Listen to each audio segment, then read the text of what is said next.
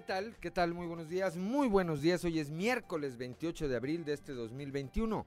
Esto es Fuerte y Claro, yo soy Juan de León y estamos ya aquí en este espacio informativo para todo el territorio del estado a través de las diferentes frecuencias de Grupo Región. Saludo, por supuesto, como todas las mañanas, a quienes nos acompañan en las diferentes regiones de nuestra entidad. Aquí para el sureste del estado por la 91.3 de frecuencia modulada, transmitiendo aquí desde Saltillo, la capital del estado, desde el corazón del centro histórico de la capital del estado. Para las regiones centro, centro desierto, carbonífera y 5 manantiales por la 91.1 de FM, transmitiendo desde Monclova, la capital del acero. Para la región laguna de Coahuila y de Durango, transmitiendo desde Torreón, la perla de la laguna, repito, toda la región lagunera por la 103.5 de FM. Para el norte del estado y el sur de Texas por la 97.9 de FM, transmitiendo desde la ciudad de Piedras Negras. Un saludo también, por supuesto, a quienes nos acompañan a través de las diferentes frecuencias de Grupo Región. De las páginas de Facebook, para ser más preciso, en las redes sociales. Buenos días. Hoy hay, como todos los días, mucha información y estos son los titulares de hoy. 2 suicidios más se registraron el día de ayer en nuestra entidad, aquí en la capital del estado. En las primeras horas de hoy, prácticamente, un joven de 31 años pues decidió terminar con su vida. Más adelante le tendremos los detalles. En Monclova, la capital del acero, ayer un joven médico de 32 años que laboraba en la clínica 86 del Instituto Mexicano del Seguro Social también decidió terminar con su vida. El tribunal, la Sala Superior del Tribunal Electoral del Poder Judicial de la Federación, del TRIFE, determinó ayer por 6 votos contra 1 sostener la sanción que el Instituto Nacional Electoral aplicó en contra de Félix Salgado Macedonio, y de esa forma no será candidato al gobierno de Guerrero. Por 5 votos a 2 decidieron también que Raúl Morón no sea candidato de su partido al gobierno del estado de Michoacán. Más adelante también le tendremos todos los detalles. Aquí en el información del estado, Rosa María Hernández, de 24 años, residente legal de Estados Unidos y madre de Victoria, esta pequeña que falleció el pasado domingo producto de una golpiza que aparentemente le propiciaron sus padres.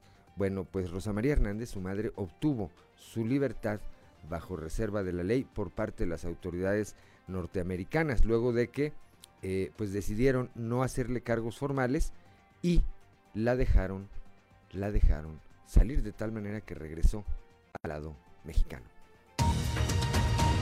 María Santa Torres Carmona, abuelita de esta menor, estaremos teniendo el testimonio de ella con respecto a estos lamentables hechos que le arrebataron a su nieta el pasado 15 de marzo.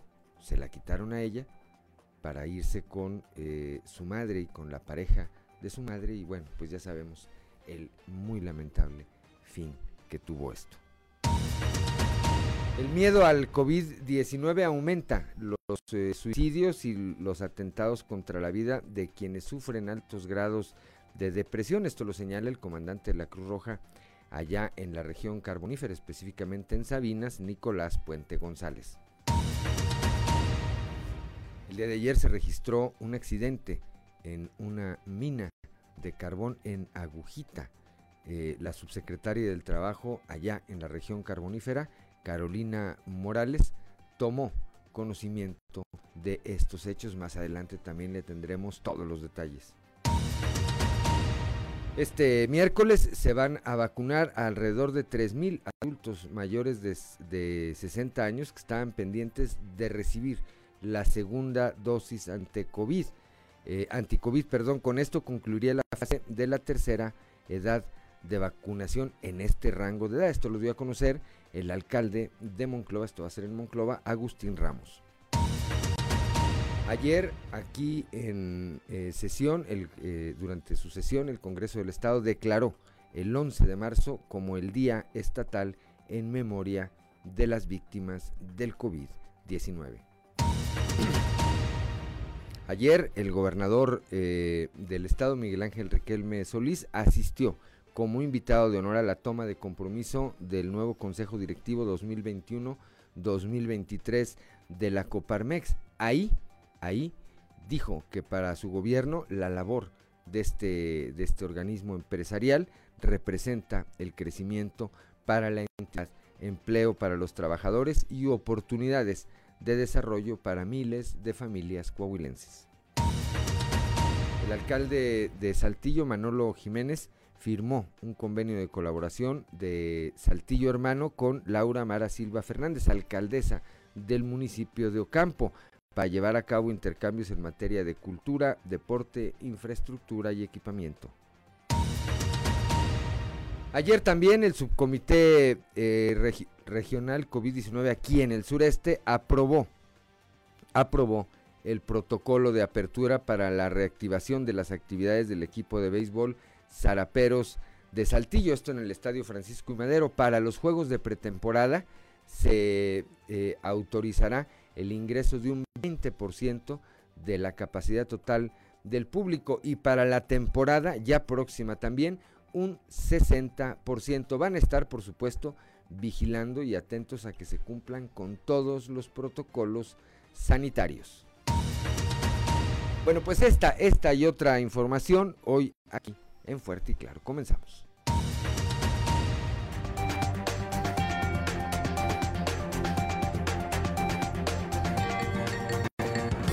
Esto es Fuerte y Claro, transmitiendo para todo Coahuila. Fuerte y Claro, las noticias como son, con Claudio Linda Morán y Juan de León.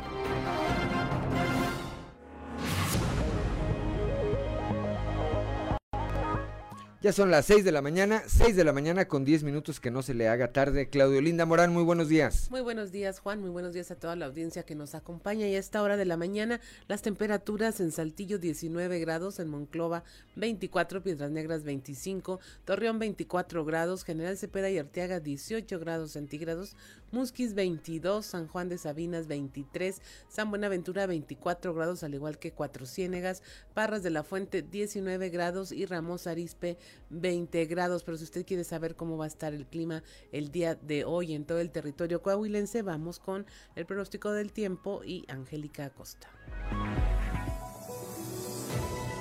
El pronóstico del tiempo con Angélica Acosta.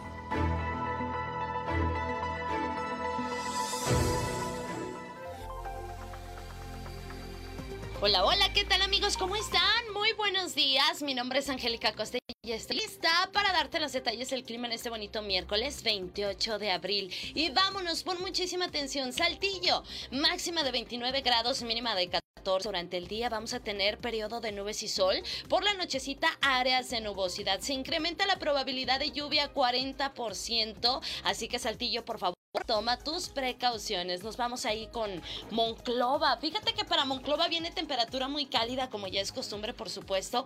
40 grados centígrados como máxima y mínima de 20. Durante el día parcialmente soleado, muy muy caluroso, y por la noche de un cielo claro pasaremos a parcialmente nublado. También se va a sentir algo cálido por la noche. Que te digo, la probabilidad de precipitación ahí para Monclova es de 25%. Excelente. Torreón, Coahuila, también temperatura cálida, 37 grados como máxima, mínima de 18. Durante el día vamos a tener mucho sol, vamos a tener algo de viento, va a estar muy caluroso, recuerda mantenerte bien hidratado, y por la noche un cielo totalmente claro, 18 grados como temperatura mínima, y la probabilidad de precipitación es nula totalmente ahí para Torreón. Piedras Negras, 29 grados como máxima, mínima de 18. Durante el día vamos a tener periodo de nubes y sol. Por la noche un cielo principalmente nublado. ¿Qué te comento? Hay 40% de probabilidad de tener una tormenta ligera por la tarde y por la noche. Así que por favor, mi gente bonita de Piedras Negras, toma tus precauciones. Nos vamos ahora para toda la gente que tiene vuelta para la Sultana del Norte. Te comento que allá en Monterrey se espera una temperatura máxima de 36 grados y mínima de 23. Durante el día vamos a tener mucho sol, va a estar muy cálido y por la noche de un cielo claro pasaremos a parcialmente nublado. La posibilidad de precipitación ahí para la Sultana del Norte es de 25%. Amigos, ahí están los detalles del clima, ya lo sabes, las recomendaciones de siempre. Cuando la temperatura es muy cálida, recuerda mantenerte bien hidratado y no exponerte directamente a los rayos solares. Buenos días. El pronóstico del tiempo con Angélica Acosta.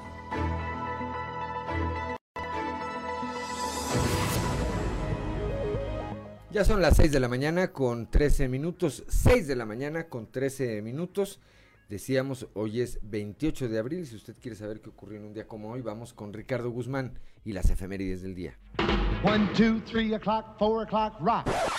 ¿Quiere conocer qué ocurrió un día como hoy? Estas son las efemérides con Ricardo Guzmán. Un día como hoy, pero de 1402, nació el rey chichimeca Nezahualcóyotl Acolmitztli, el rey poeta, guerrero victorioso, estadista, legislador, urbanista, educador e impulsor de la alta cultura prehispánica. Su nombre está inscrito con letras de oro en la Cámara de Diputados.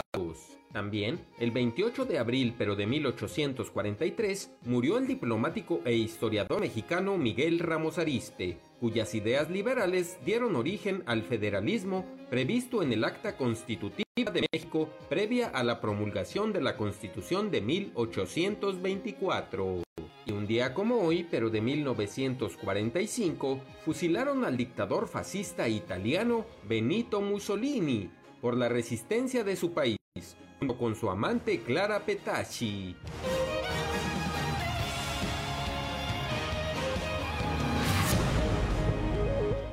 Ya son las 6 de la mañana, 6 de la mañana con 14 minutos, Claudio Linda Morán, santoral y cumpleañeros del día de hoy. Hoy, bueno, es día del santo de Prudencio, Valeria, Teodora y Pánfilo.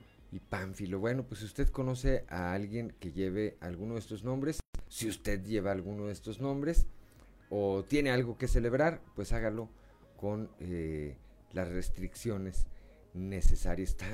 Creo que en los últimos días hemos estado viendo lo que está ocurriendo en la India, que es verdaderamente dramático, incapacidad total. Es la ola de contagios rebasó por mucho las autoridades, las cremaciones son masivas. Es lo que estamos viendo, es verdaderamente dantesco, ese es el término. Bueno, son las 6 de la mañana, 6 de la mañana con 15 minutos, es hora de ir al mundo de los deportes con Noé Santoyo. Resumen Estadio con Noé Santoyo.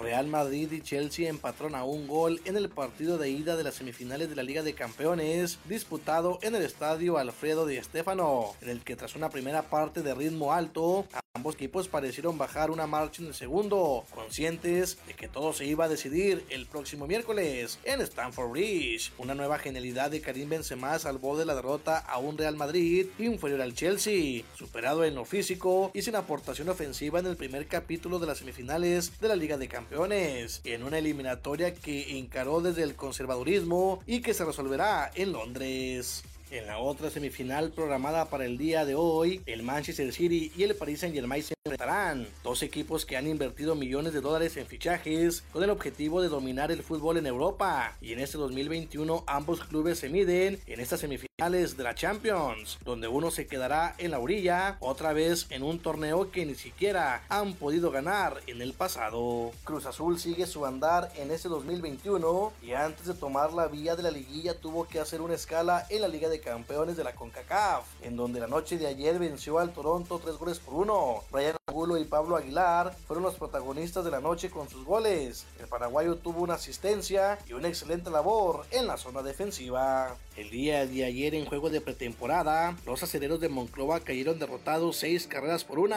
ante los Generales de Durango. John Anderson lanzó un gran juego, guiando a los duranguenses a este importante triunfo. El día de hoy en encuentro de pretemporada, los Sultanes de Monterrey se enfrentarán a los Saraperos de Saltillo. Este será el primer duelo de preparación en casa para los Fantasmas Grises, rumbo a la campaña 2021 de la Liga Mexicana de Béisbol, que será sin público en la tribuna. Además de la presentación de Villanueva con la camisola del equipo regiomontano, Ali Solís participará como bateador designado, informó el manager de la novena regiomontana, Omar Rojas. Resumen Estadio con Noé Santoyo.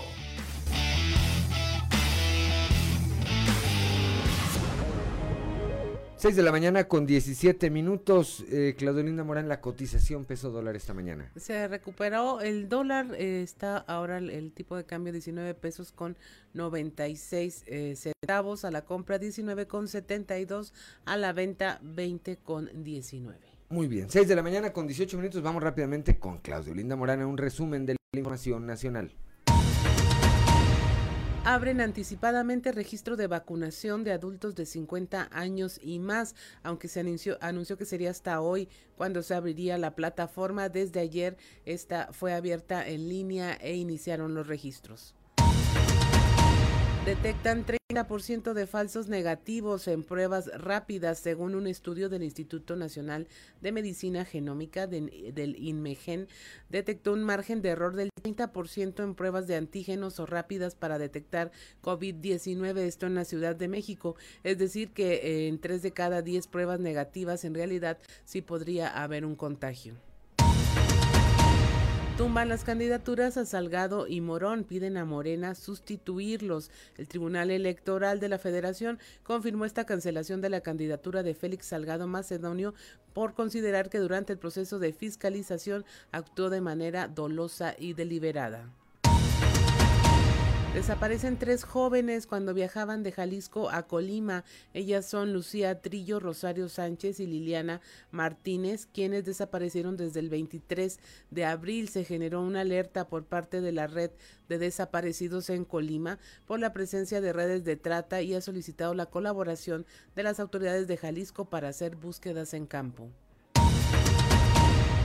El INAI presentará una acción de inconstitucionalidad contra el padrón de telefonía móvil. El Instituto Nacional de Transparencia, Acceso a la Información y Protección de Datos Personales interpondrá esta acción porque, dice, están en riesgo con la creación del padrón de usuarios de telefonía.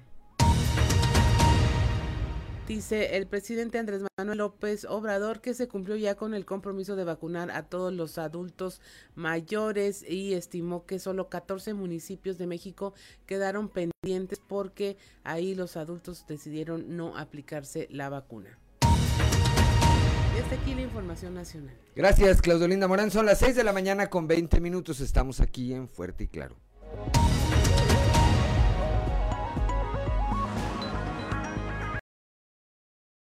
Decíamos al inicio de este espacio, dos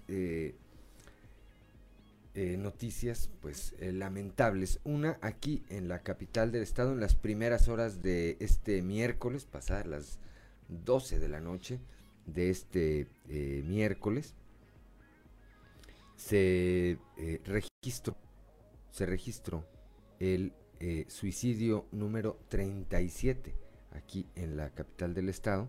Esto en la persona de un joven identificado como Ismael Alejandro N., de 31 años, quien decidió acabar con su vida en el interior de su domicilio ubicado en la calle 13 de la colonia Vista Hermosa.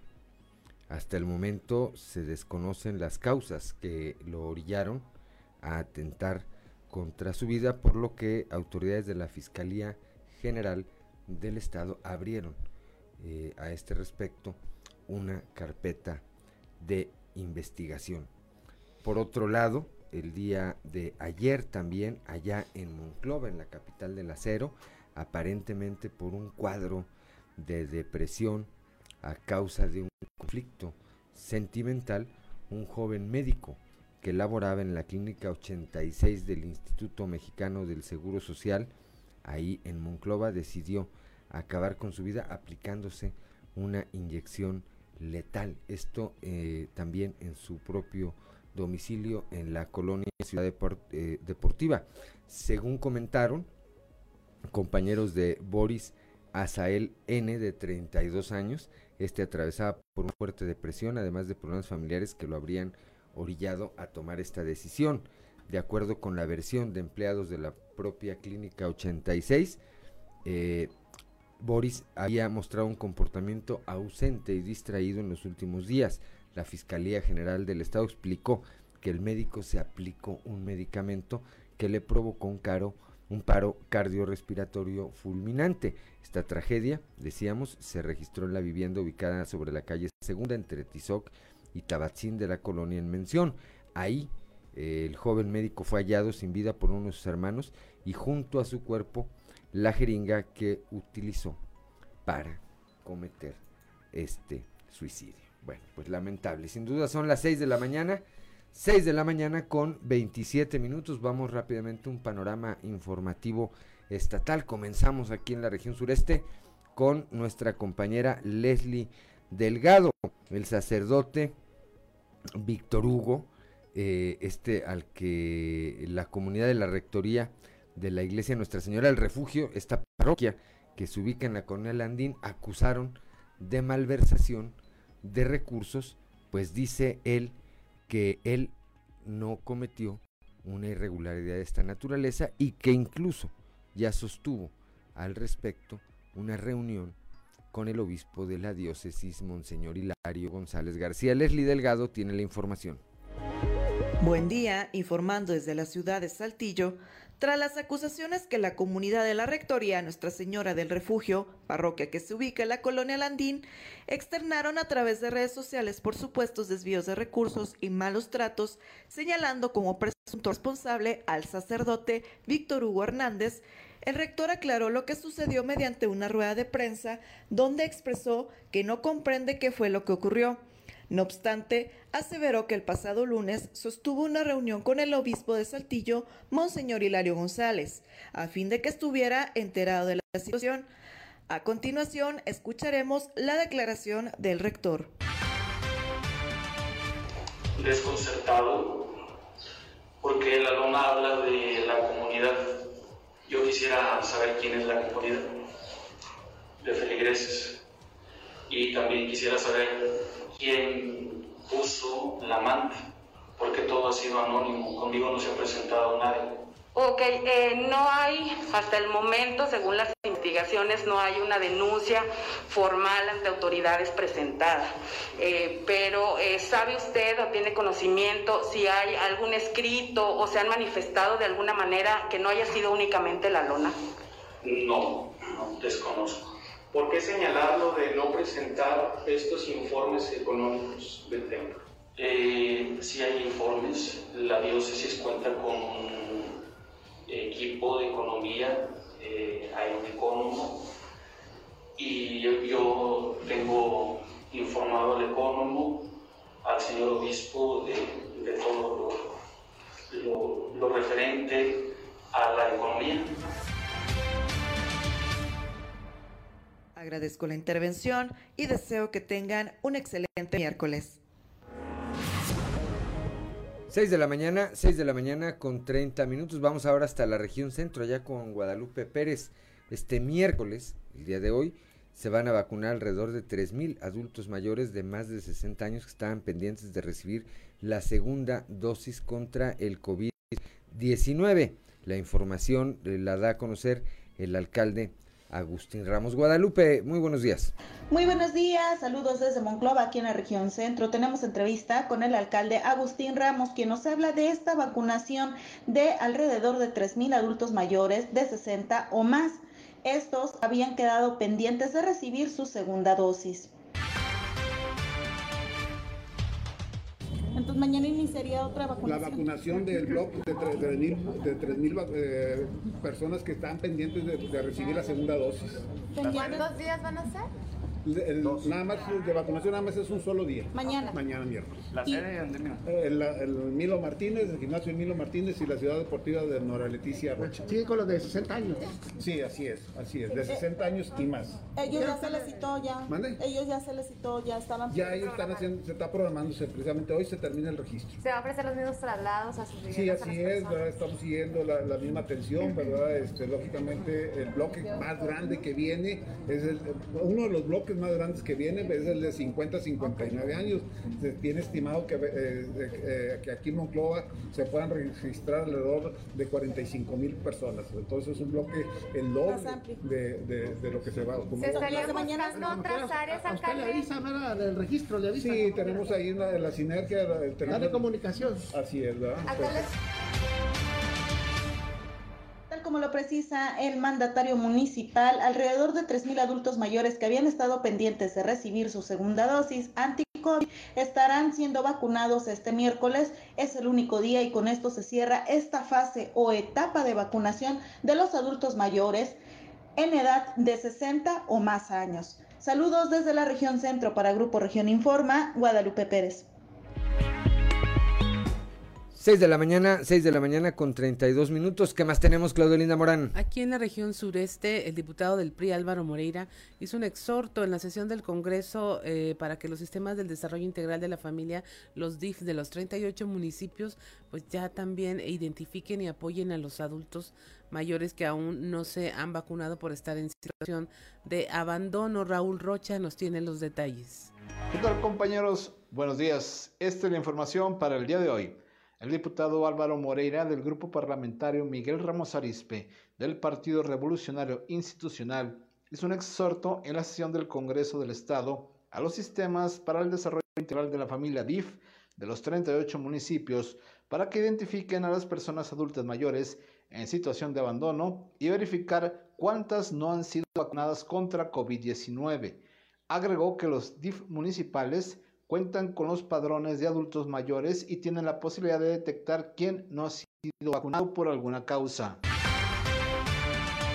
Exhorto a los 38 municipios, a los DIF municipales, pues para que ellos, con las redes que tienen de apoyo a los adultos mayores, con todos estos padrones que tienen también, nos ayuden a hacer una verificación, a visitarlos y a checar quiénes de ellos han sido ya vacunados. Hay un porcentaje amplio que los de adultos mayores que todavía no han sido vacunados por diferentes motivos. Entonces nosotros lo que vamos a pedir es que los 38 municipios colaboren en esta detección y esta invitación a vacunarse. Hemos hecho ya varios exhortos en este sentido.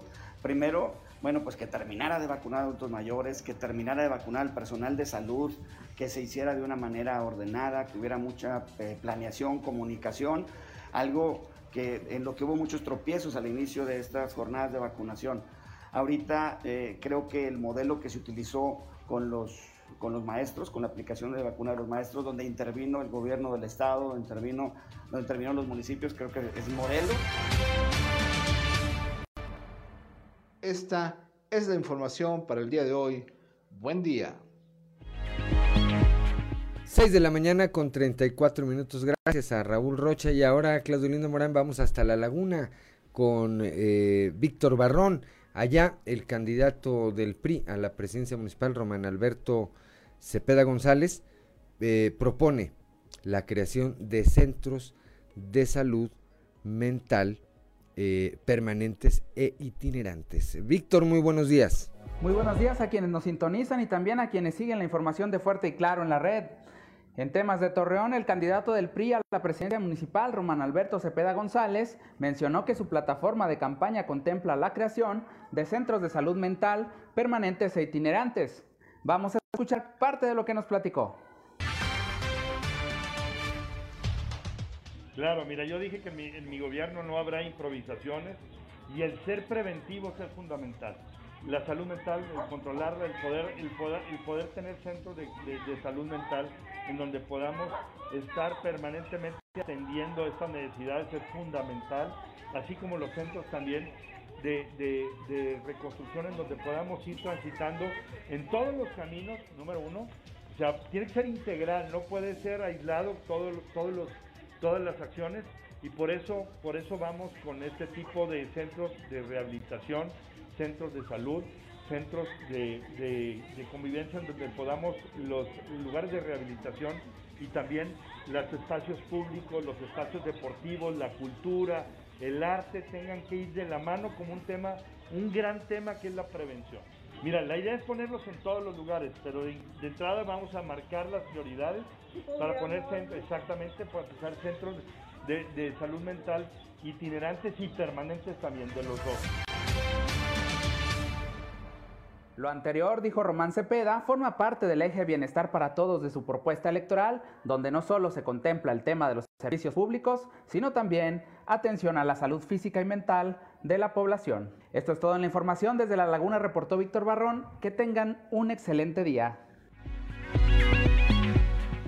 Gracias a Víctor Barrón allá en La Laguna, y regresamos aquí al sureste del estado con Cristóbal Vanegas. Otro accidente en el Colosio. Pronto les vamos a presentar un trabajo especial sobre lo que ocurre, sobre lo que ha ocurrido alrededor de esta pues habrá que decirlo, controvertida vialidad. Cristóbal Vanegas, muy buenos días.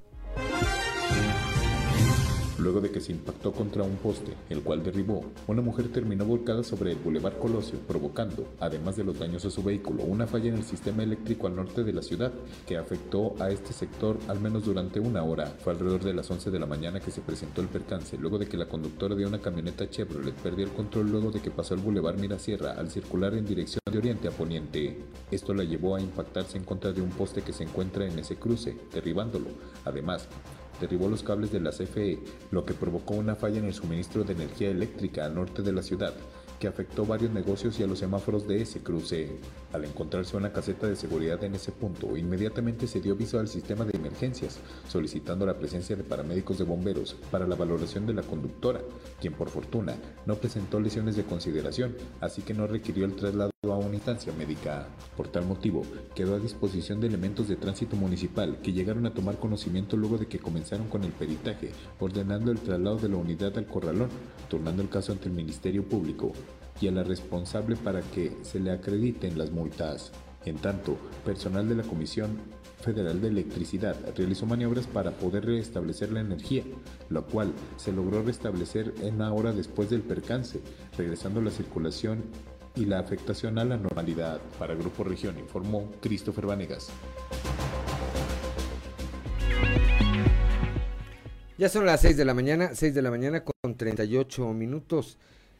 Antes de ir a la portada, rápidamente les leo. Ayer, después de esta resolución que dio a conocer el TRIFE con respecto a la candidatura o a la no candidatura de Félix Salgado Macedonio, allá en Guerrero, se reunió allá en Chilpancingo con un grupo de sus seguidores. Allá dijo: la última palabra la tiene el pueblo. Dijo también que debería haber reformas electorales y judiciales para desaparecer al Tribunal Electoral y al INE, a quienes acusó de corruptos, y advirtió que su lucha sigue, que esto no se ha terminado. Bueno, pues significa esto que hay asunto pues para rato. 6 de la mañana con 39 minutos. Rápidamente les comentamos la portada del día de hoy de nuestro periódico Capital. La nota principal, la liberación, que más adelante estaremos hablando de este tema. Liberan en Estados Unidos a madre que mató a su hija en Piedras Negras. En la imagen principal, bueno, pues este evento de la toma de compromiso de la nueva directiva de la Coparmex, sí, de la Coparmex, en la que estuvo ahí el gobernador del estado. También, bueno, pues miedo al COVID detona suicidio. Estaremos platicando de este tema más adelante con nuestro compañero Moisés Santiago. Accidente en una mina de la Carbonífera. La Secretaría del Trabajo del Estado, a través de la subsecretaria Carolina Morales, tomó conocimiento de este hecho y también le tendremos los detalles. Ya escuchábamos aquí la explicación hace un momento de este padre Víctor Hugo, párroco de la Rectoría de Nuestra Señora de Guadalupe, dando una explicación pues de que dice que no se ha robado ningún dinero. También más adelante le comentaremos. El día de ayer, el gobernador del estado, Miguel Riquelme, designó como nuevo secretario de Inversión Pública Productiva a Gerardo Berlanga Gotés, quien se venía desempeñando como secretario de Infraestructura en el estado. 6:41 a.m, estamos en Fuerte y Claro. Efectivamente, una situación que se presentó nuevamente en un desarrollo minero, en lo que es el sector de Agujita. La subsecretaria de Trabajo en la región carbonífera, Carolina Morales Iribarren, informó que se le reportó un accidente en ese desarrollo minero donde un trabajador sufrió severas lesiones al desprendimiento de rocas y material mineral. Mientras que realizaba su trabajo, señaló que hizo una inspección rápida en el lugar del accidente y no se encontraron anomalías. Además, verificó que el trabajador contaba con el derecho al seguro social y aseguró que se le está dando la atención correspondiente. Esto es lo que nos dice. Tuvimos la información de este lamentable accidente y sí es un hombre al parecer de 58 años, es de Barroterán, y bueno, pues tuvo este lamentable accidente. Ya está siendo atendido en el seguro social, está toda su documentación en orden por parte de los propietarios de las minas. Y bueno, pues estamos nosotros también a ver qué se ofrece, y está siendo atendido, gracias a Dios. Del movimiento de las minas y todo eso, pues son muchos detalles, como el otro accidente que hubo hace un mes, que fue de otra manera por un cable, y bueno, pues tenemos que estar siempre muy al pendiente. Estaba en la mina, estaba en condiciones, estaba todo en orden, pero pues de los accidentes pues no nos escapamos. Entonces estamos muy al pendiente aquí de la situación de esta persona accidentada. 6:48 a.m, así es, pues básicamente lo que dice es, los accidentes ocurren, aunque tengamos inspecciones y protocolos y todo para tratar de disminuirlos. Así es, Claudia. Algo que hay que mencionar es que la subsecretaria tiene un mes aproximadamente en el cargo, y ya le han tocado dos accidentes en ese mes, en lo que respecta en diferentes sectores mineros, lo que, pues, como señala bien, los accidentes ocurren a pesar de que a veces pues se tomen diversas precauciones. Y en tu experiencia en la región, Moisés, ¿cambia la forma en que se están atendiendo estos casos? Porque en algún momento se llegó a hablar de incluso de falta de inspectores, de que no había regulación ni vigilancia, que no estaban las comisiones de seguridad e higiene en los sistemas de trabajo de los mineros y todo eso. Fíjate que ha cambiado mucho en ese sentido. Además, los trabajadores en muchas ocasiones no tenían derecho al seguro social, por lo cual no recibían las atenciones de forma inmediata. A fechas recientes, después de que se han hecho los trabajos correspondientes por la Secretaría de Trabajo, pues se ha estado logrando que los trabajadores que están en esos desarrollos mineros se han atendido rápidamente en el seguro social, y una vez que se ha corroborado que cuentan con ese derecho, pues se les da todos los servicios correspondientes. Así es, Moisés, pues muchas gracias, que tengas una excelente jornada el día de hoy. Igualmente, un placer saludarles desde la región carbonífera, su amigo y servidor Moisés Santiago. 6:50 a.m. Y mira, ahora vamos a la región norte, donde, bueno, desde ayer le comentábamos en este espacio el caso de la pequeña Victoria, que, bueno, murió a consecuencia de los golpes y maltratos recibidos en el seno de su propia familia. Le hablamos de la detención de su madre, que cruzó el puente internacional con ella en brazos para que recibiera ayuda médica, y que finalmente pues fue demasiado tarde para la menor. Y nuestra compañera Norma Ramírez nos tiene una actualización de esta información que se ha convertido una tragedia en, no solo en Piedras Negras, sino también en Eagle Pass, donde las autoridades policíacas pues lo calificaron como uno de los casos más terribles que habían observado. Buenos días, Norma. Muy buenos días, Claudia, buenos días, Juan. Y efectivamente, aunque existe el antecedente de que la menor de 13 años murió a golpes, y no era la primera ocasión, como lo decíamos ayer, que sufría de violencia, ella y sus tres hermanos más. Los detectives de Eagle Pass, Texas, decidieron no presentar cargos en contra de la mamá, de nombre Rosemary Hernández, de 24 años de edad, por lo que fue puesta en libertad. La joven madre, quien radica en la ciudad de Piedras Negras, fue liberada bajo reserva de ley, por lo que no podrá regresar al territorio mexicano, por lo que tenía que regresar al territorio mexicano, y trascendió por medio del teniente Héctor Blanco que la investigación seguiría su curso a pesar de haber dado la libertad a la madre de la menor, por lo que tendría que estar en disposición el caso de ser llamada a declarar. También se dio a conocer que también se detiene en un proceso de investigación por parte de las autoridades mexicanas al padrastro por su presunta participación en esta agresión, pero finalmente sería la autoridad quien determine su responsabilidad.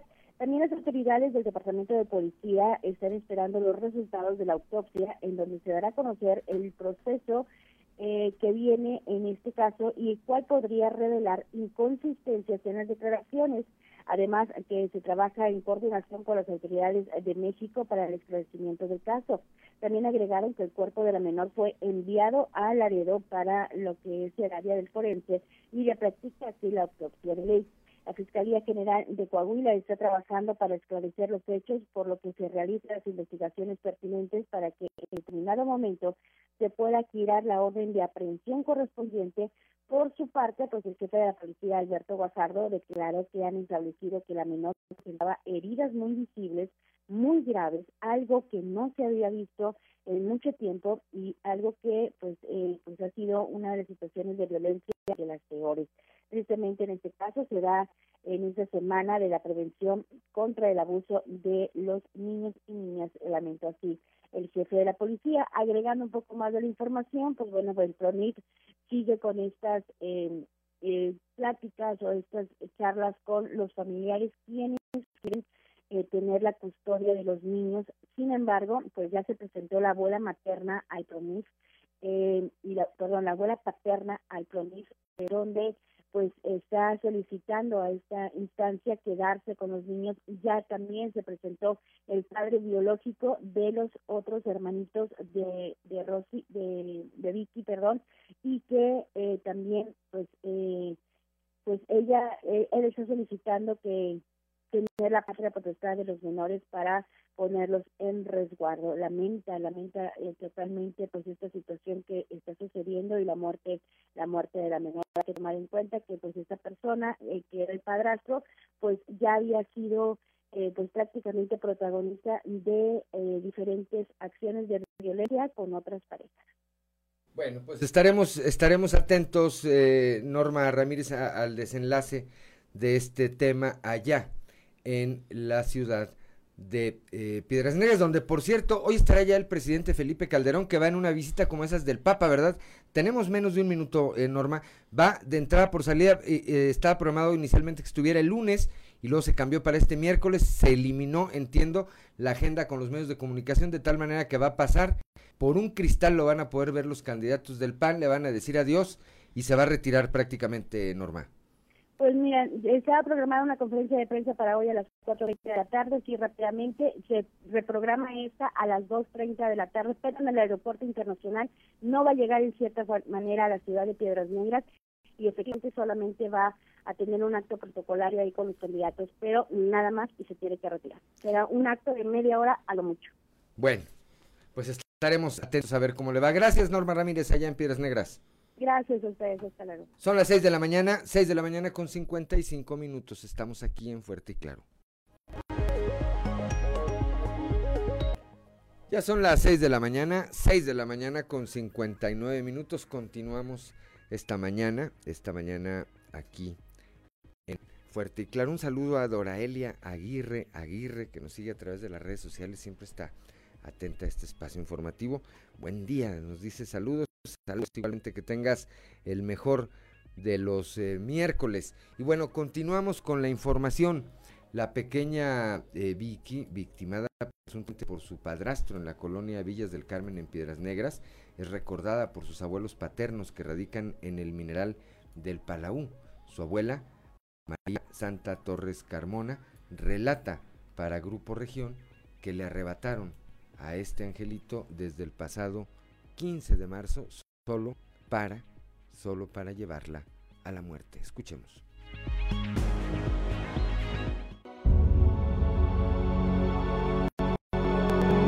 Yo no quiero que salgan ellos. No quiero. los dejes para toda su vida. Yo creo que no nos vayan a dejar salir, ni con que vayan que en menos de un mes y todo lo que hicieron. Y luego nos quitaron la comunicación, tratábamos de hablar por teléfono y no nos respondía. Las veces que le habló a mi hija, está dormida, siempre estaba dormida la niña, siendo que nosotros actuamos con mi niña de todas las maneras de cómo se educa un niño. Ella, la señora que vino ahorita, dice, no puede ser que está pasando nosotros, yo y Pati, mi señor es pensionado, mi señor todo le acarreaba, todo desde bebé, todo le dimos eso. Tampoco iba 4 meses, le di 4 meses la niña cuando la recibimos, chiquita mi hija, 4 meses, se la llevó de aquí el 15 de marzo, el 15 de marzo se la llevó, ¿para qué? Para hacer todo eso.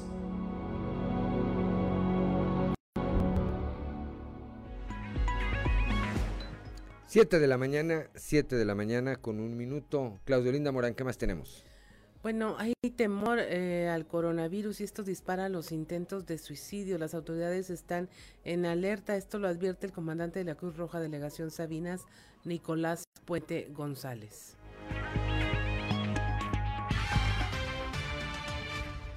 Nosotros tuvimos por aquí experiencias con los familiares donde están le han puesto o les ha llegado esto del coronavirus. Es por eso también que las personas estas se deprimen por eso y como están muy sensibles por su gravedad o por su enfermedad que tienen, es por eso que quieren acercarse a cometer estos, pues ahora sí vamos a, como se dice, a salir por la puerta falsa y ya nos han tocado varios en lo que viene siendo en estas últimas 2-3 semanas. Como te comento, estas recomendaciones que se dan a esas familias y por aquí tenemos en homología, por aquí tenemos algunos especialistas y las recomendaciones de que pues hay que trasladarlos a las personas a que les den alguna terapia, vamos a hacerlo para que no vuelvan a hacerlo, para sacarlo de esto para que no vuelvan a hacerlo.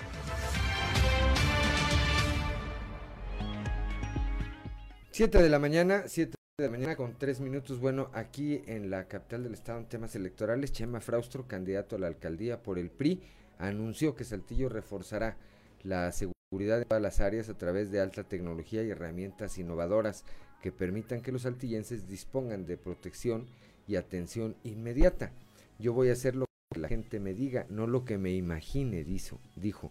La gente pide que reforcemos la seguridad y yo me voy a encargar de ello, subrayó. Recordó además que sus propuestas fueron recabadas durante foros ciudadanos en los que participaron especialistas en materias de seguridad, mujeres, empresarios, académicos, y se han nutrido con lo que la gente pide en cada colonia que visita durante su campaña.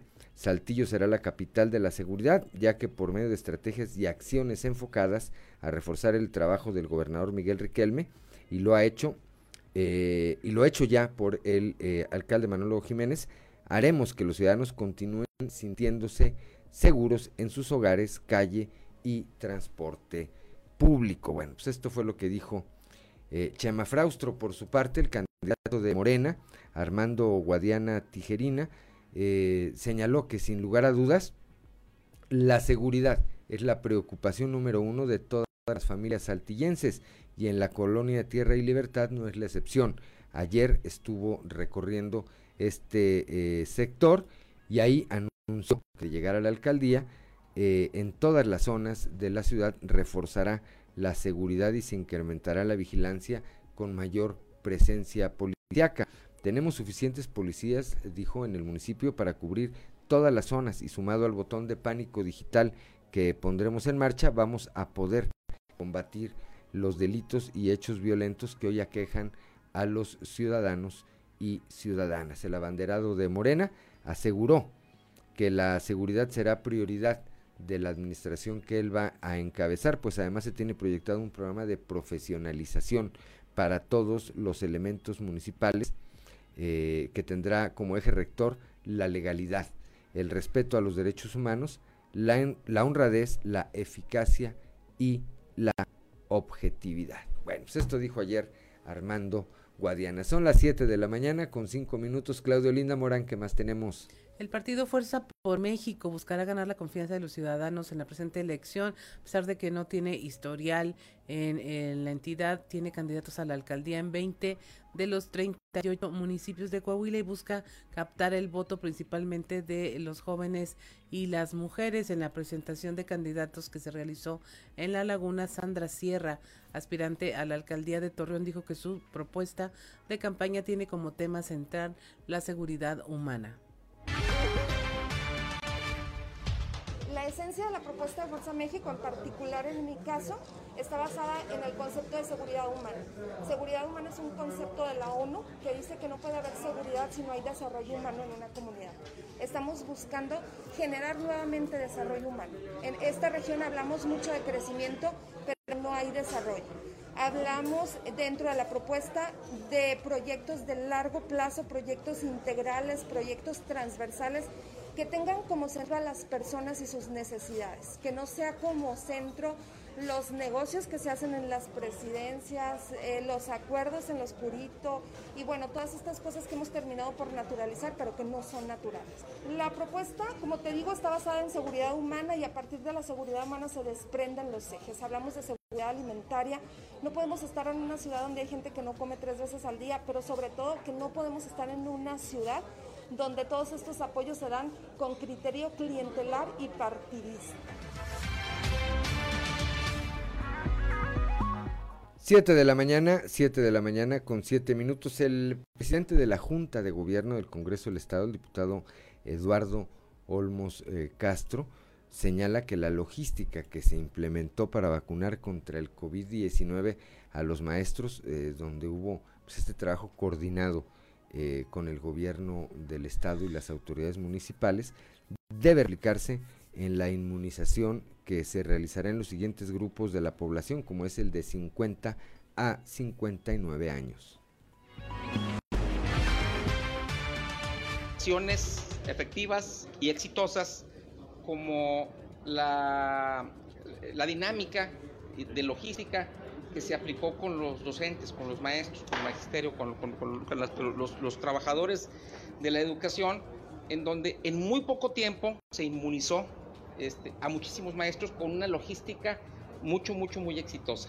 Creo yo que esa dinámica en la cual el gobierno del estado contribuyó con una logística exitosa, debe de ser adoptada en los subsecuentes procesos de vacunación. Estábamos leyendo de que en estos días inicia el registro de aquellos que son menores de 60 años, ¿verdad? De 60 a 50 años, y en ese sentido es una gran parte de la población. Creo que si adoptamos la dinámica de logística exitosa que el gobierno del estado aplicó en el tema de los maestros y de los docentes, que prácticamente nos tiene ya a un paso de regresar a las clases de manera presencial, pues bueno, es algo que se debe de adoptar y es algo que debemos en el que debemos de nosotros encontrar. Ya son las 7 de la mañana con 9 minutos. Claudio Linda Morán. Bueno, el subsecretario de Educación Media y Superior, Francisco Osorio Morales, informó que luego de la brigada de vacunación de docentes es posible que cerca de 10,000 estudiantes regresen a clases presenciales bajo un sistema híbrido a partir del próximo semestre, es decir, de agosto a diciembre. Las universidades que dependen del Estado, que son las 8 universidades tecnológicas, las 4 universidades politécnicas y los 5 institutos tecnológicos, hemos trabajado en forma híbrida, como les decía, donde los laboratorios y talleres han sido presenciales. Ahora vamos a trabajar y se está trabajando para que en básica se pudiera regresar también ya en forma híbrida. Va a haber unas escuelas piloto en las cuales vamos a regresar paulatinamente ya con niños desde preescolar, primaria y secundaria. pero lo que es educación media y superior, que es lo que me corresponde a mí, tenemos todas las medidas necesarias y todos los protocolos para ya estar en forma presencial ya a partir del próximo semestre. ¿Y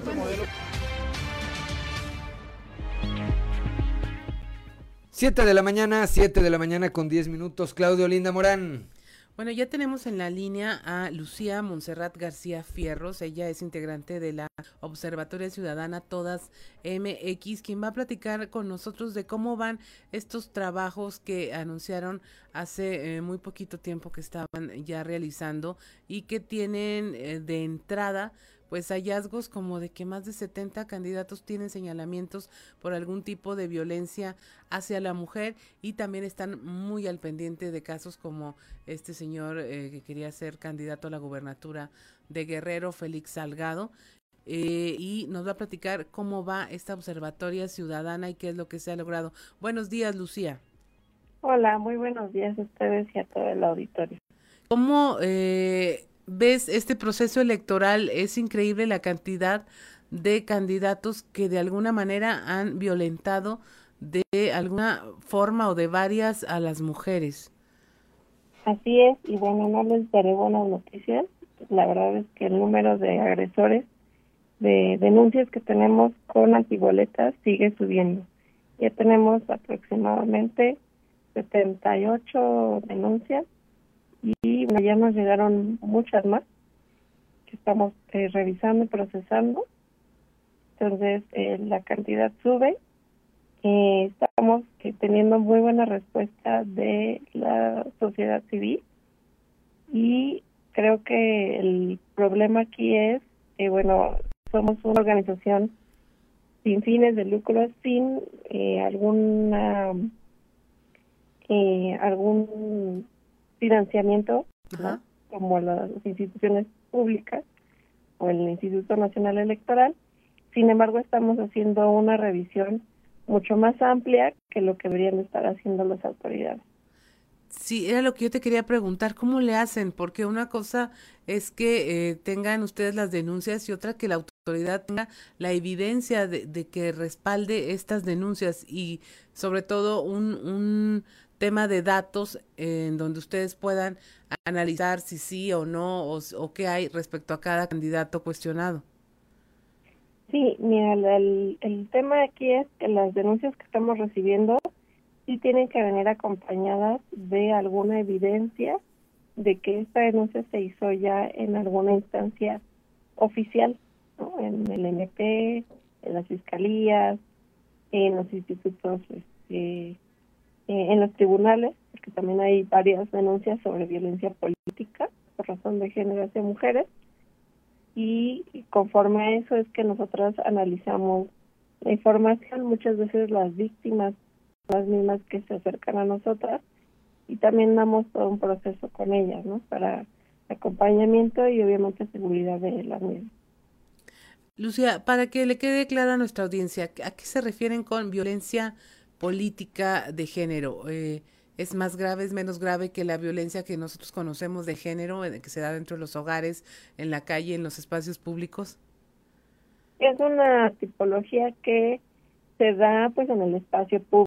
Las mujeres, en el momento en que irrumpimos al espacio político, también recibimos mucha más violencia, puesto que no están dispuestos en el patriarcado a darnos este lugar, ¿no?, a las mujeres. Entonces, cada vez que nosotras ocupamos un espacio, pues también llega este tipo de violencias hacia nosotras. Y bueno, se ha presentado hacia funcionarias públicas, candidatas y también activistas, también todas las que entramos a la política en algún punto, pues somos susceptibles a violencia política, y quienes lo denuncian, pues también somos a los que estamos acompañando. Y encuentran la misma forma de reaccionar mujeres que no creen que han sido violentadas, o ya está la conciencia de sí soy violentada y lo denuncio. Ya afortunadamente hay muchas mujeres que están haciendo estas denuncias y que están haciendo todo el proceso, ¿no? Lamentablemente sigue siendo muy complicado para nosotras, ya que si de por sí denunciar a cualquier vecino, hija vecina, es complicado todavía para las mujeres, porque el proceso sigue sin tener perspectiva de género dentro de los MPs y dentro de todos los procesos legales. Aún más si es un agresor que tiene poder, ¿no? Que sea candidato o que tenga alguna figura de poder, es mucho más complicado, pues que sabemos que va a ser más difícil que cumpla con una sentencia en algún punto, ¿no? Así es. La iniciativa 3 de 3 contra la violencia quiere decir que no debe haber un candidato que haya agredido sexualmente a alguna mujer, que la haya acosado y hostigado o que deba pensión alimenticia. Ahí en este espectro, ¿qué es lo que se han encontrado ustedes? Sí, mira, la cantidad de agresores que tenemos con mayor número son de violencia familiar. También tenemos varios agresores como proxenetas, tenemos muchos casos de deudores también, y bueno, tenemos algunos que son, pues que cumplen con las tres prácticamente, ¿no? Que así están acusados o denunciados por abuso sexual, acoso sexual, que fueron profesores y que tienen denuncias de alumnas. Algunos que cumplen aparte con estas tres, más alguna denuncia de violencia política, que es como una adicional, ¿no? Así es. Lucía, buenos días, le saluda Juan de León. A ver, dígame, ¿qué sabor les deja, qué sabor les deja el hecho de que quien buscaba ser candidato a gobernador en Guerrero, Félix Salgado Macedonio, acusado recurrentemente de violación por varias mujeres, finalmente haya sido inhabilitado para buscar este cargo, pero no por esos delitos, sino por un tema de carácter financiero?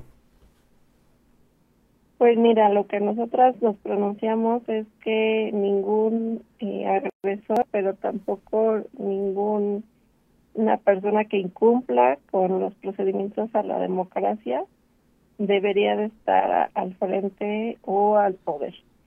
Y sin embargo, a pesar de que no fue por el tema que nosotras estuvimos insistiendo y resistiendo por mucho tiempo, nos hace ver que hay algunas formas en las que podemos legalmente hacer cumplir y valer, ¿no?, nuestros derechos político-electorales como ciudadanos. Bien, son las 7 de la mañana con 18 minutos. ¿Algo que quiera agregar esta mañana, Lucía? Dejarles nuestras redes y decirles que seguiremos trabajando no solamente durante el proceso electoral, sino posteriormente, porque seguiremos evaluando, monitoreando y exigiendo que se cumplan también las agendas políticas que nos propongan candidatos y partidos. Estaremos haciendo impugnaciones y revisiones de todo lo que sucede en este proceso electoral, que haga valer también nuestros derechos ejerciendo la democracia. Y bueno, dejarles nuestras redes, es @observatoriamx en Twitter, y en Facebook estamos como Observatoria Todas MX, nuestro correo observatoria.todasmx@gmail. Bien, falta un minuto, tenemos un minuto, pero a ver, ya que hablaba usted del proceso electoral, ¿al momento tienen documentada alguna circunstancia de esta naturaleza en lo que tiene que ver particularmente en Coahuila? Estamos teniendo varias denuncias que están siendo revisadas, y nosotros cuidamos mucho el no dar datos, a menos que sean ya comprobados, pero sí tenemos ahí algunos que nos han estado denunciando. Pues si quiere platicamos más adelante en unos días, ya que tengan mayores elementos, pues para que nos comente cómo andamos en ese tema. Por lo pronto, le apreciamos de nueva cuenta a Lucía su comunicación esta mañana y pues le deseamos que tenga el mejor de los miércoles. Gracias, igualmente, saludos a toda la auditoría. Gracias, son las 7 de la mañana, 7 de la mañana con 20 minutos. Somos Claudio Linda Morán y Juan de León, estamos aquí en Fuerte y Claro.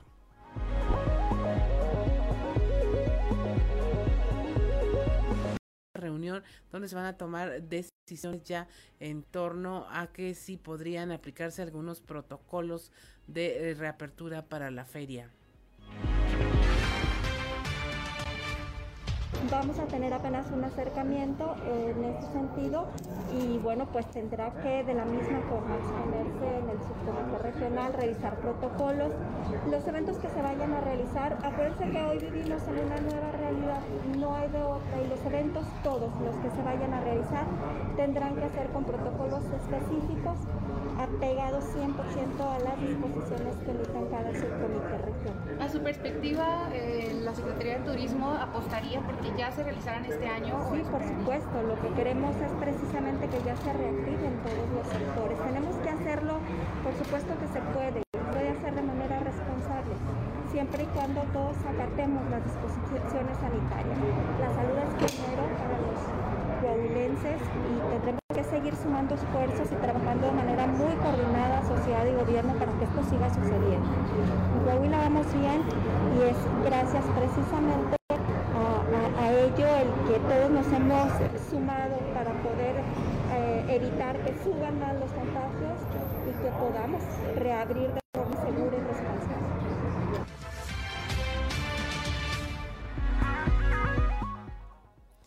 Siete de la mañana con 26 minutos, el dirigente de la CTM en Coahuila, Tereso Medina, pide a las empresas en el estado hacer un esfuerzo para no dejar sin utilidades a los trabajadores.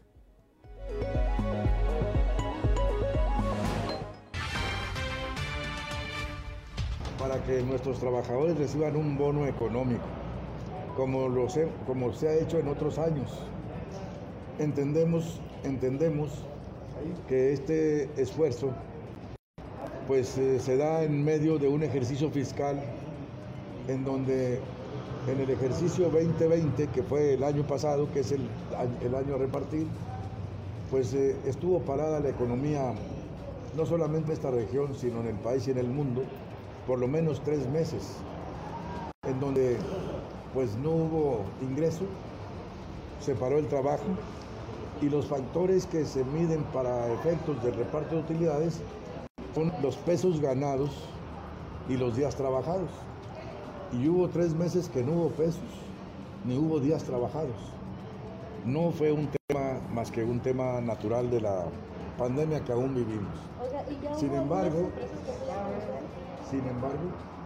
no tenemos referencias de empresas que se hayan negado o que reporte que no hay utilidades.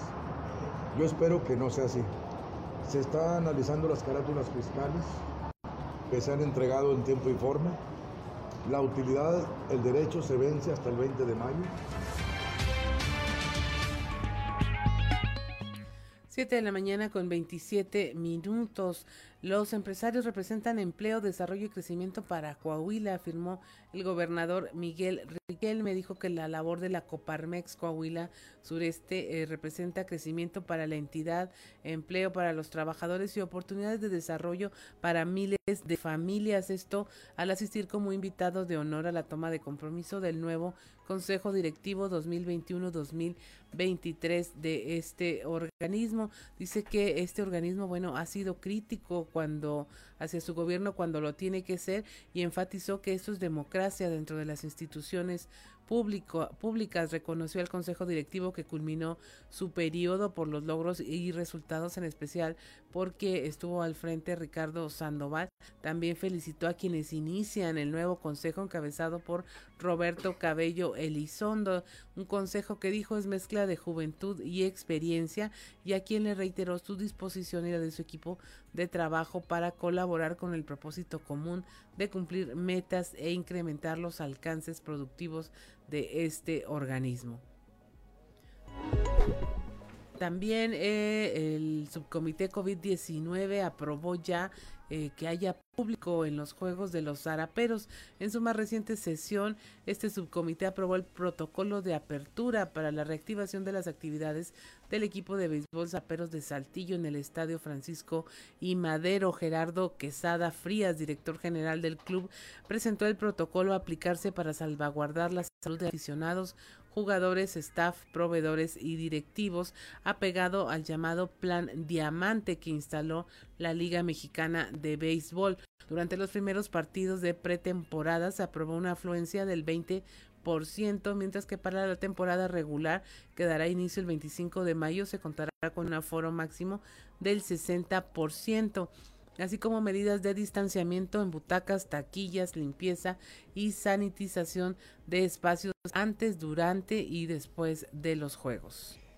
7 de la mañana con 30 minutos. Fíjense, antes de ir con Yanko Abundis, van a empezar la pretemporada de los Saraperos con 20% de asistencia y 60% ya durante la temporada. Santos Laguna está jugando con el 50% de la capacidad total de su estadio, con 50% de público. Claro, es más público, hay que decirlo, aunque se enojen los Saraperos de aquí, es más gente la que va a ver al Santos de Torreón que la que va a ver a los Saraperos, y es mucha más gente la que va a ver a los Acereros de Monclova, el mejor equipo de béisbol de este país, que las que van a ver a los Saraperos de Saltillo. Más, yo pensé que ya ni jugaban en Saltillo. Creí que andaban en la Liga de Veteranos. Yanko Abundis, muy buenos días.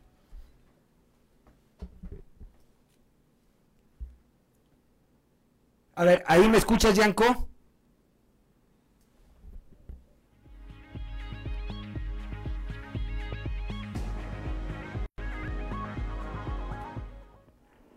A ver, ahí. ¿Ya tenemos a Yanko en la línea o no?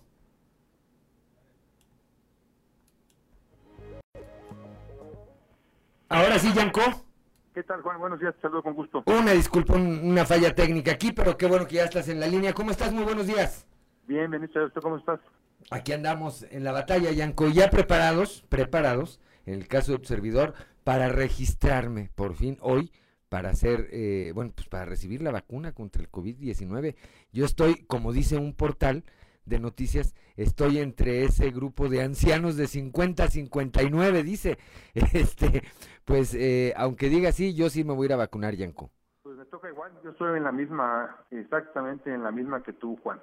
Pues hay que vacunarnos, Yanko. Creo que no hay, creo que hay que atender esta oportunidad que tenemos de prevenirnos contra esta enfermedad que tanto daño le ha hecho al mundo. Platicamos en la mañana aquí, fuera del aire, con mi compañera Claudio Linda Morán, las imágenes de lo que está ocurriendo en la India son verdaderamente terribles, ¿verdad?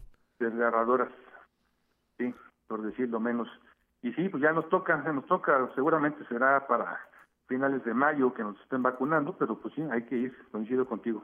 Pues sí, pero ya estamos ahora sí que, así como calentando, ¿verdad? En la zona de calentamiento, así que ahora sí es cuidarnos, el reto es cuidarnos de aquí a esos días, ¿verdad? Eso te iba a decir.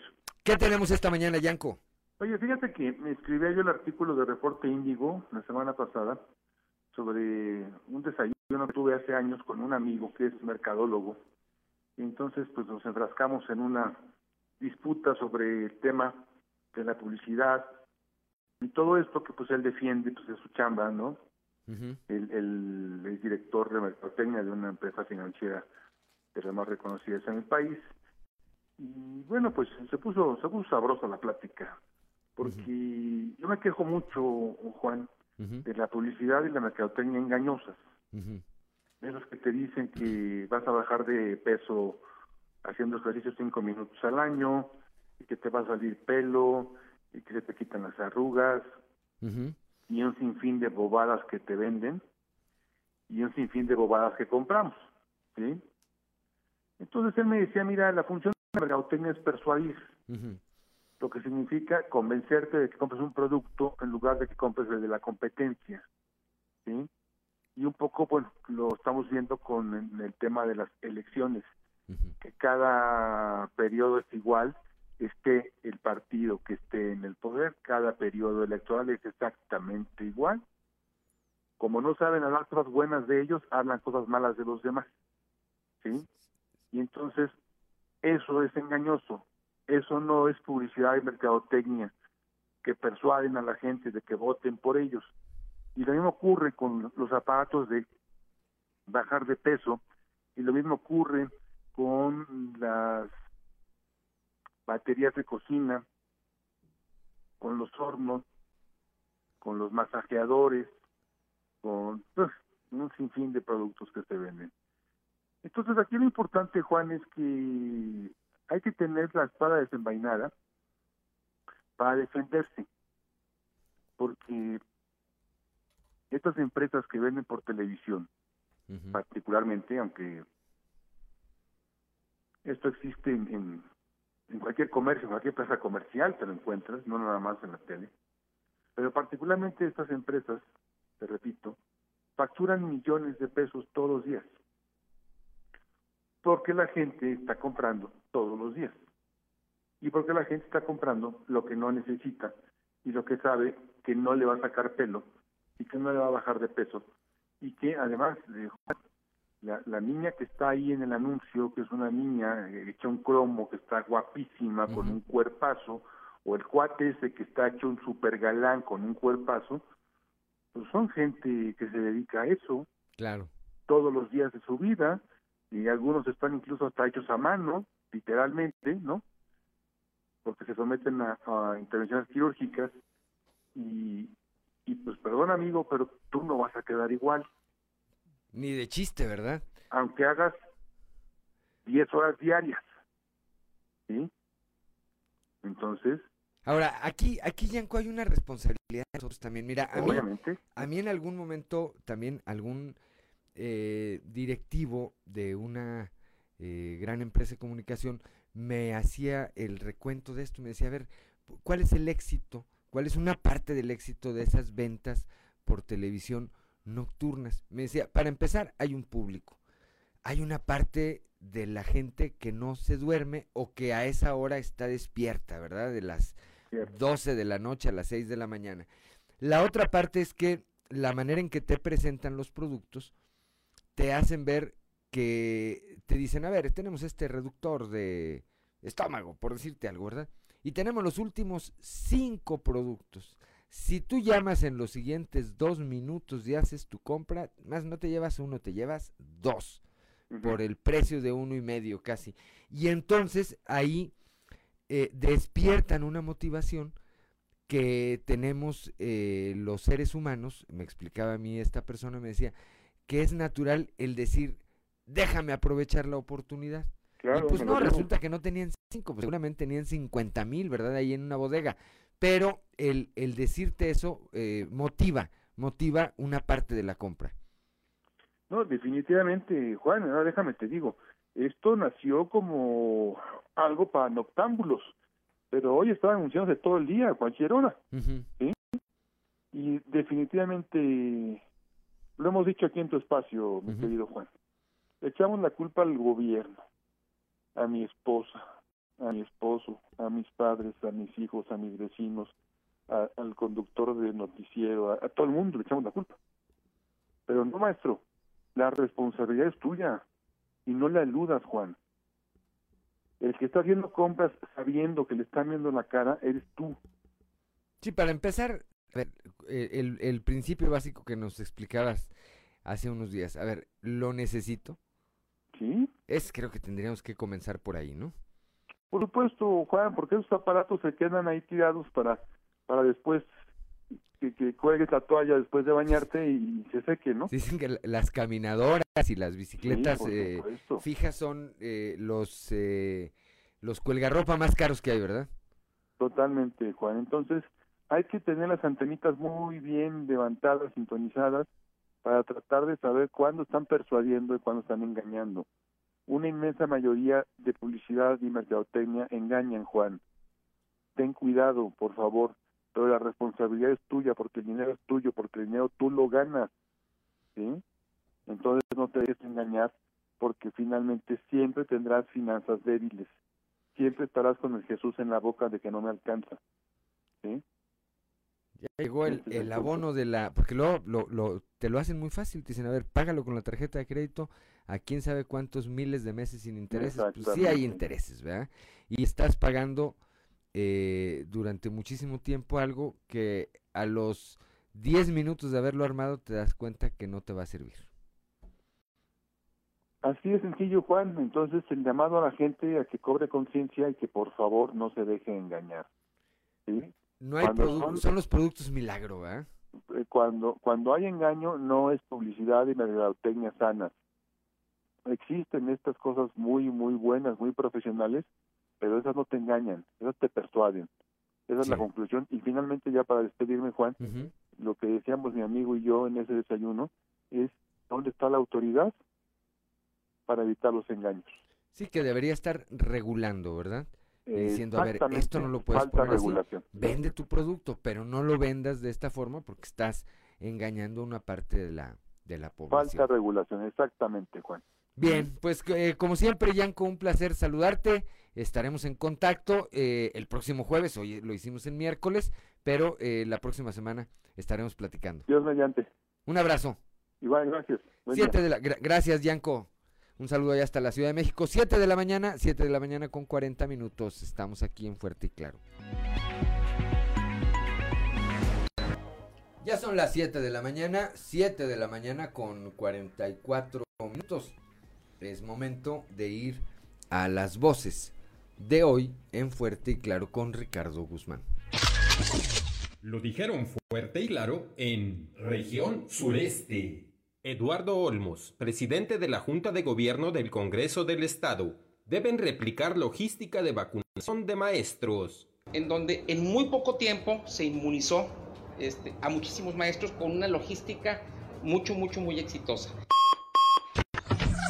Región Laguna. Román Alberto Cepeda González, candidato del PRI a la presidencia municipal de Torreón, propone creación de centros de salud mental en Torreón. La salud mental, controlarla y poder tener centros de salud mental en donde podamos estar permanentemente atendiendo estas necesidades es fundamental.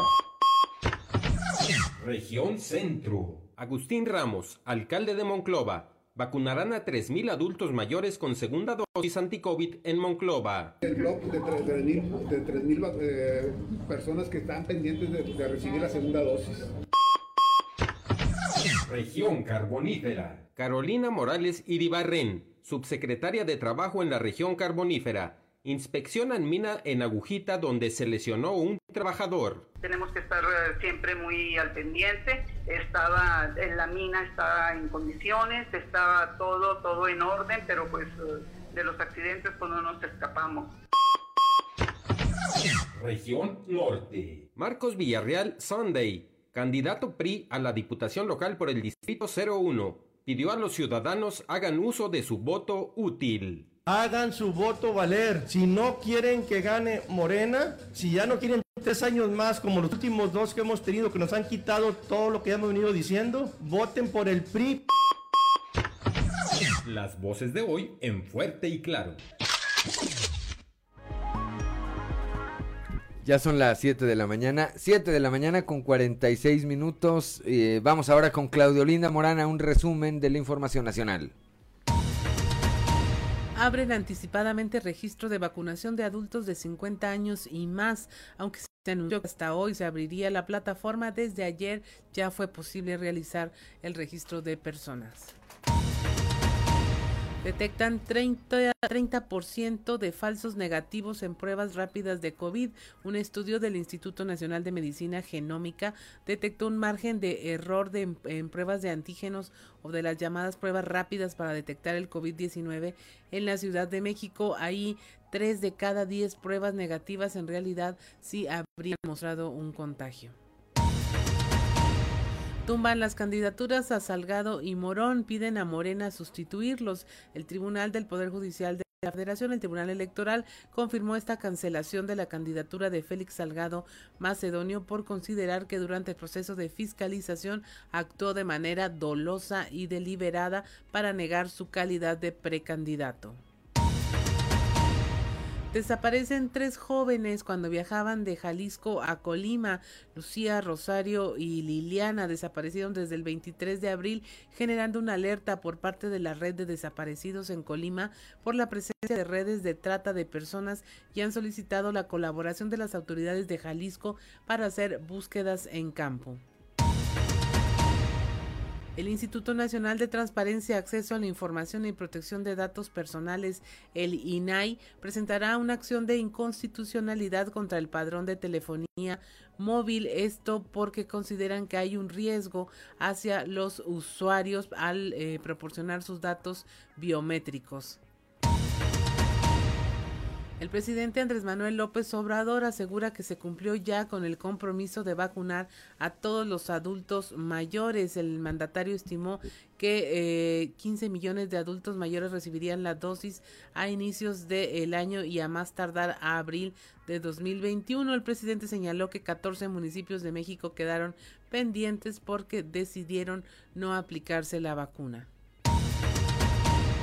Una encuesta realizada por la firma de Cowork Comunal Coworking reveló que 8 de cada 10 oficinistas en México buscan combinar su trabajo en casa con la asistencia a la oficina, esto ante los estragos mentales, emocionales y sobre todo por la falta de espacios apropiados para trabajar desde casa a raíz de la pandemia por coronavirus.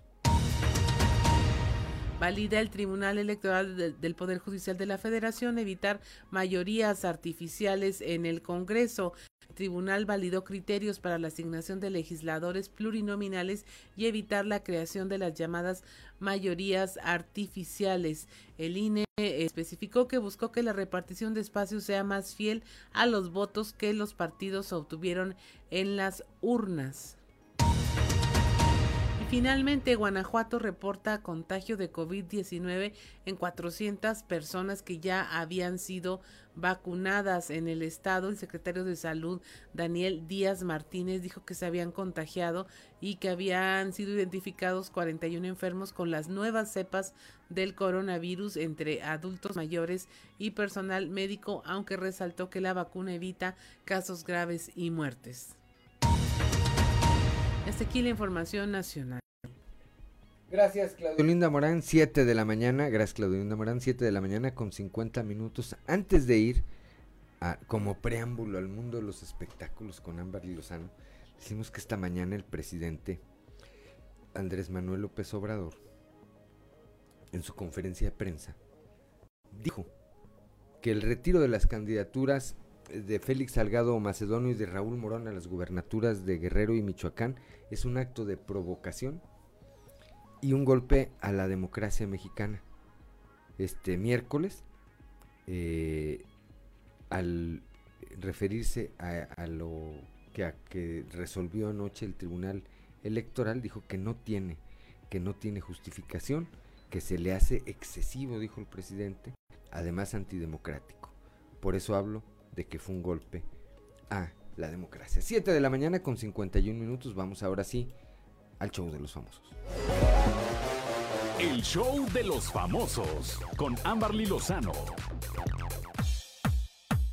Tras superar el COVID-19, Alejandro Fernández festejó su cumpleaños. Luego de haber superado el COVID-19, Alejandro Fernández celebró su cumpleaños número 50 rodeado de todos sus hijos, quienes además de llenarlo de tiernas palabras a través de sus redes sociales, acudieron al festejo organizado especialmente para el potrillo. Este cumpleaños será sin duda muy significativo para el cantante, pues además de alcanzar el medio siglo de vida, es la primera vez que lo celebra convertido en abuelo, pues el pasado 14 de marzo su hija Camila le dio la bienvenida a su primera hija Cayetana. Fue a través de sus redes sociales que los hijos del cantante compartieron algunos detalles de la íntima fiesta de cumpleaños que se celebró en honor al hijo de Vicente Fernández, a la que solo asistieron un círculo cercano de amigos y en la que por supuesto no pudieron faltar los brindis, los abrazos y los reencuentros.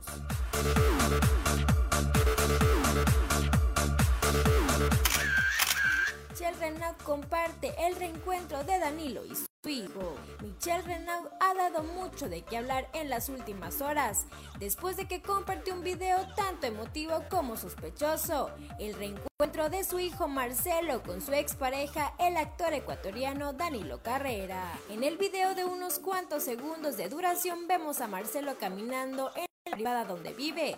Luego, cuando al fondo ve quién va entrando, acelera el paso y se echa a correr para terminar en los brazos de Danilo Carrera.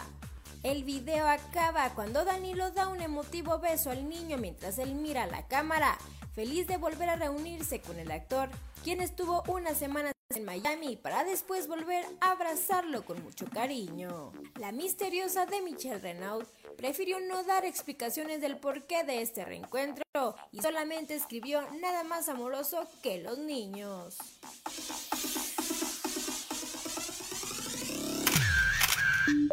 Reportó por Grupo Región, Ámbar Lozano. 7 de la mañana con 54 minutos. Bueno, pues ya nos vamos esta mañana de miércoles. Estamos ya prácticamente en la despedida. Gracias como siempre por habernos acompañado estas 2 horas aquí en Fuerte y Claro. Gracias a Ricardo Guzmán en la producción, a Ricardo López en los controles, a Ociel y a Cristian que hacen posible la transmisión de este espacio a través de las redes sociales, a Claudio Linda Morán como siempre por su acompañamiento, por su punto de vista que siempre es necesario para tener una visión total de las cosas. El punto de vista de la mujer siempre es fundamental, pero sobre todo gracias a usted que nos distingue con el favor de su atención. Lo esperamos el día de mañana a partir de las 6 y hasta las 8 de la mañana aquí en Fuerte y Claro. Antes de despedirnos, por cierto, vi en la mañana una publicación en la que se pedía oración por la salud de la señora Berta Villarreal, madre de mis amigos, de mis hermanos, Jaime, Toño, Américo y Pepe. No sé, desconozco de qué padecimiento tenga, seguramente en algún rato voy a saber, pero pues le deseamos nuestros deseos de que tenga una muy pronta recuperación a la señora Berta Villarreal, allá en Piedras Negras. 7 de la mañana con 55 minutos. Soy Juan de León, que tenga usted el mejor de los miércoles.